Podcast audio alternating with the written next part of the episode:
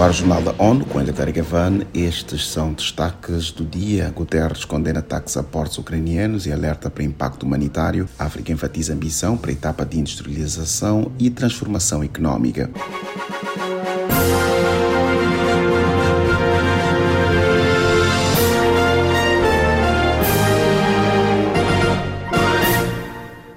Desde o início de 2023 foram registrados surtos significativos de dengue na região das Américas. De acordo com a Organização Mundial da Saúde, OMS, houve quase 3 milhões de casos suspeitos e confirmados. Acompanhe com Felipe de Carvalho. A quantidade supera o total de casos em todo o ano passado, que foi de 2,8 milhões. A ocorrência está concentrada principalmente no Brasil, seguido por Peru e Bolívia. A taxa de letalidade também é preocupante foram 1.302 óbitos na região no mesmo período.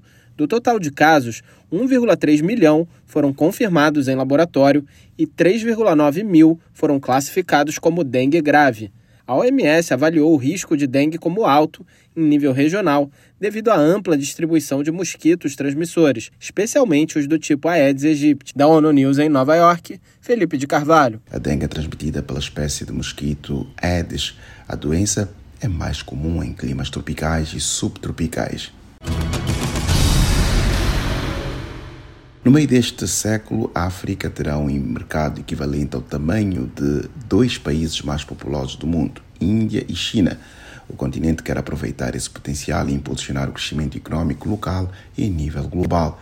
A ONU seguiu planos da região para a etapa de industrialização no Fórum Político de Alto Nível sobre o Desenvolvimento Sustentável. O diretor executivo interino da Comissão Económica para a África, ECA, António Pedro, falou à ONU News em Nova York. Ele detalhou algumas ambições regionais como apostar na energia de carbono zero rumo para alcançar a Agenda 2030 de Desenvolvimento Sustentável. Vimos com uma mensagem muito clara. Primeiro que é um desafio muito grande para todos os países a maior parte dos objetivos não vão ser alcançados se não houver um esforço considerável de todas as partes presentes na resolução de alguns dos obstáculos disso. Primeiro é preciso uma liderança e uma coerência, coordenação a, a todos os níveis. A segunda é que nós temos oportunidades para alcançar esses objetivos. Primeiro, fazer melhor utilização dos nossos recursos.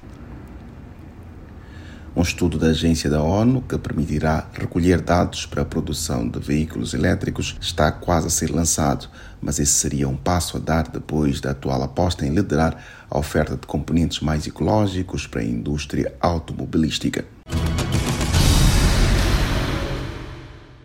O Programa de Fundo da População das Nações Unidas, JUNFPA, usa drones para garantir o atendimento de saúde no vilarejo remoto de Mababe, no noroeste de Botsuana. Acompanhe com Mayra Lopes.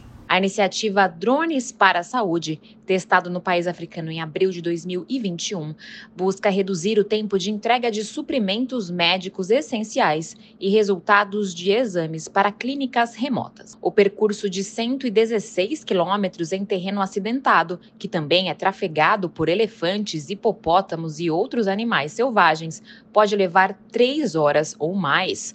Durante a estação chuvosa, as enchentes fecham totalmente a rota. Pesquisas recentes sugerem que quase uma em cada dez pessoas em todo o mundo vive a mais de uma hora de carro dos serviços de saúde. Da ONU News em Nova York, Mayra Lopes. Em Mabab, conseguir resultados um exame de sangue não é uma tarefa simples. Amostras devem ser coletadas por uma ambulância com destino à grande cidade de Meum.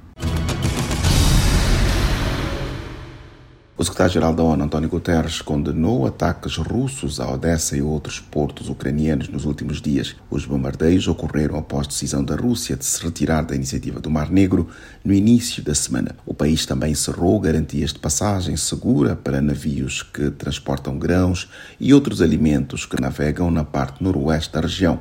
A informação foi dada pelo porta-voz de Guterres. The Secretary General strongly condemns the Russian attacks against port facilities in Odessa. Stefan Dujarric disse que ataques contradizem compromissos da Rússia que facilitaria a exportação desimpedida de alimentos, óleo de girassol e fertilizantes nos portos do Mar Negro, controlados pela Ucrânia. Logo após os novos ataques, a chefe da ONU da Ucrânia, Denise Brown, disse que ficou horrorizada com imagens de danos e destruição. Este foi o Jornal da ONU. Mais informações na nossa página news.un.org/pt e nas nossas redes sociais. Siga ainda o Twitter, arroba ONU News.